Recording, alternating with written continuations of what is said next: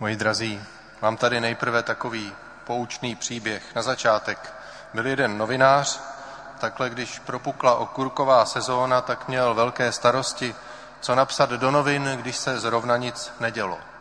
A tak se nakonec vypravil do nemocnice, tam zrovna natrefil na řeholní sestru, toho zaujalo, že ošetřuje nemocné, a tak se jí ptal, proč to dělá. Ona řekla, že to je úkol, který dostala od své představené. A on na to, jakou za to má odměnu. A sestra říkala, já to nedělám pro odměnu. Ale ten novinář říká dál, ten váš pán Bůh přece vás v nebi pak odmění, ne? Tak to stojí v Bibli. A takhle jí zkoušel k něčemu vyprovokovat. A ta sestra se nejdřív na něj podívala trochu vyčítavě, ale pak se usmála docela mile a říká, nechcete sklenici vody? A novinář, no proč by ne, je docela horko. A tak mu podala tu sklenici vody, on se napil a sestra řekla, teď mě prosím omluvte, jdu si pro svou odměnu. A nechala ho tam stát. Tak to bylo něco k té odměně. Teďka pojďme k tomu nesení kříže. To je podstatně těžší téma, protože nést kříž není povzbuzující. To si musíme ujasnit hned na začátku. Ježíš neglorifikuje utrpení. Tady nejde o nějaké vyžívání se v tom, že jako čím hůř, čím líp, nebo cokoliv podobného. Nikdo nedostal za úkol radovat se, když trpí.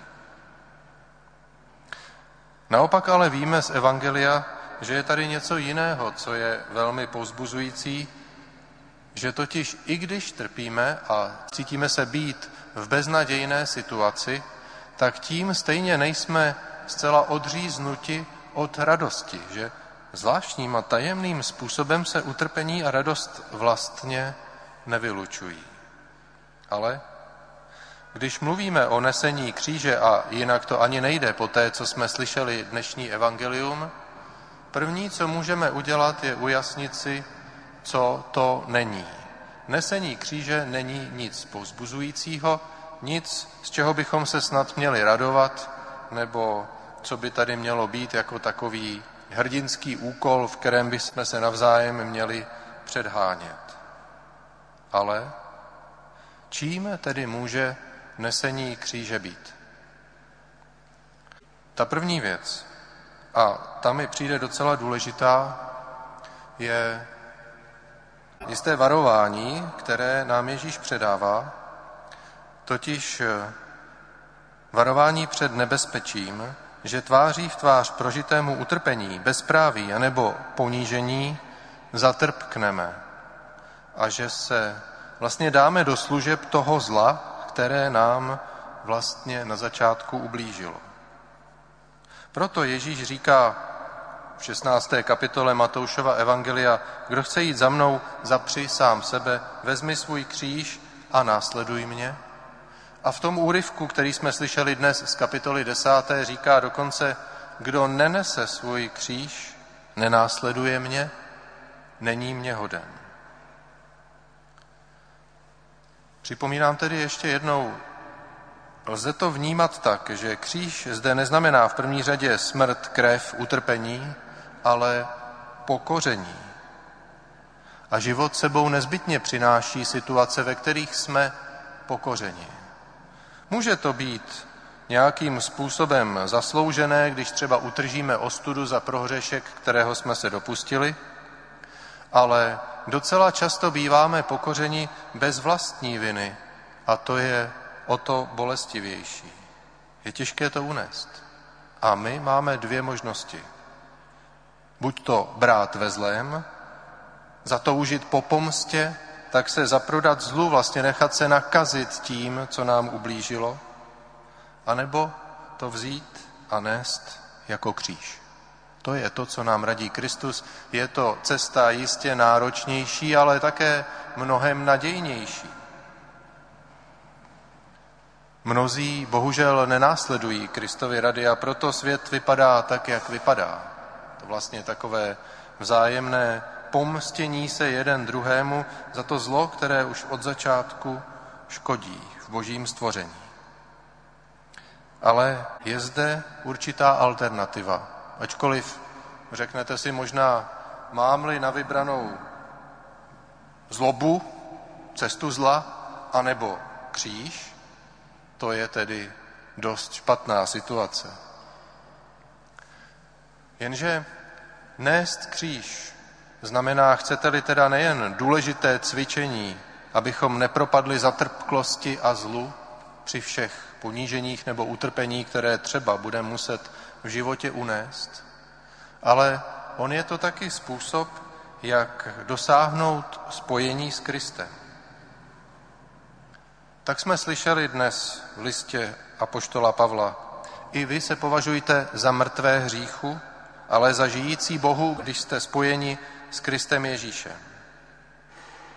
Protože jsme spojeni s Kristem, jsme mrtví hříchu, ale žijeme v Bohu. Jen tedy obvykle ten hřích v nás ještě nějak vězí. To, co jsme dnes slyšeli od svatého Pavla, je spíš určitý cíl, ke kterému máme směřovat. A ten nový život v Bohu, ten se v nás jen stěží dere na denní světlo. Ale přesto už nepatříme smrti, ale Bohu. Jsme spojeni s Kristem. Když nás Ježíš vyzývá, abychom vzali na sebe kříž, svůj kříž, tak nám tím vlastně nabízí svou vlastní pomoc, milost, nabízí nám určité bytostné spojení s ním samým. To rozhodně není nic ani zanedbatelného, ani málo významného. A tak tedy nyní zpátky k té odměně. Slyšeli jsme starozákonní příběh o proroku Elizeovi, který vypadal jako docela snadno pochopitelná poučná historka. Prokázat božímu prorokovi dobrodiní, pohostinnost a přijmout za to odměnu. Nejvyšší odměnu, aspoň řekněme v kulturním kontextu té dané doby. Známe to všichni. Přízeň v nějaké podobě je odměnou za vykonaný dobrý skutek. Jsme-li mezi přáteli, nečekáme samozřejmě žádnou odměnu hmotnou, už vůbec ne finanční, ale prostě vděčný úsměv a projevenou radost, to stačí. Někdy si celé roky pamatujeme pár slov poděkování od milé osoby, i když šlo vlastně o nějakou maličkost. Klíčová otázka přitom zní, od koho tu přízeně čekáme. Jaká je to odměna, po které za své správné chování toužíme. No a teď? Tou odměnou má snad být nesení kříže? No. Není to snadné říci, a už vůbec není snadné po této cestě, na kterou nás Ježíš zve, vykročit. Ale znovu říkám, není to jen a pouze cesta utrpení a už vůbec to není tak, jako že by nás Kristus chtěl co nejvíc potrápit, než nám tedy konečně něco z té své milosti dá. Podstatou Ježíšova pozvání je také jeho výzvy, je, že nechce vyměnit něco za něco. Jako ty tady něco pro mě uděláš, já zas pro tebe něco jako nějakou přízeň, ale že je to tak říkajíc všechno za všechno. Snad trošku ve smyslu známé modlitby svatého Ignáce, kterou bych si nyní dovolil citovat. I ona je náročná. Vezmi si, pane, a přijmi celou mou svobodu, mou paměť, můj rozum a mou vůli, všechno, co mám a co vlastním. Od tebe jsem to přijal a tobě to vracím, nalož s tím zcela podle své vůle. Dej mi jen svou milost a lásku, o to prosím a víc nežádám. To se zdá být poměrně strmé stoupání na cestě k Bohu, ale zkusme si to promyslet ještě jednou. Co Bohu dávám? Paměť, která je děravá, rozum, který na všechny záhady nestačí, vůli, která je vrtkavá, snad trosky svých plánů nebo nějakých příliš eh, nadnesených představ. To je to, co můžu nabídnout. A co žádám?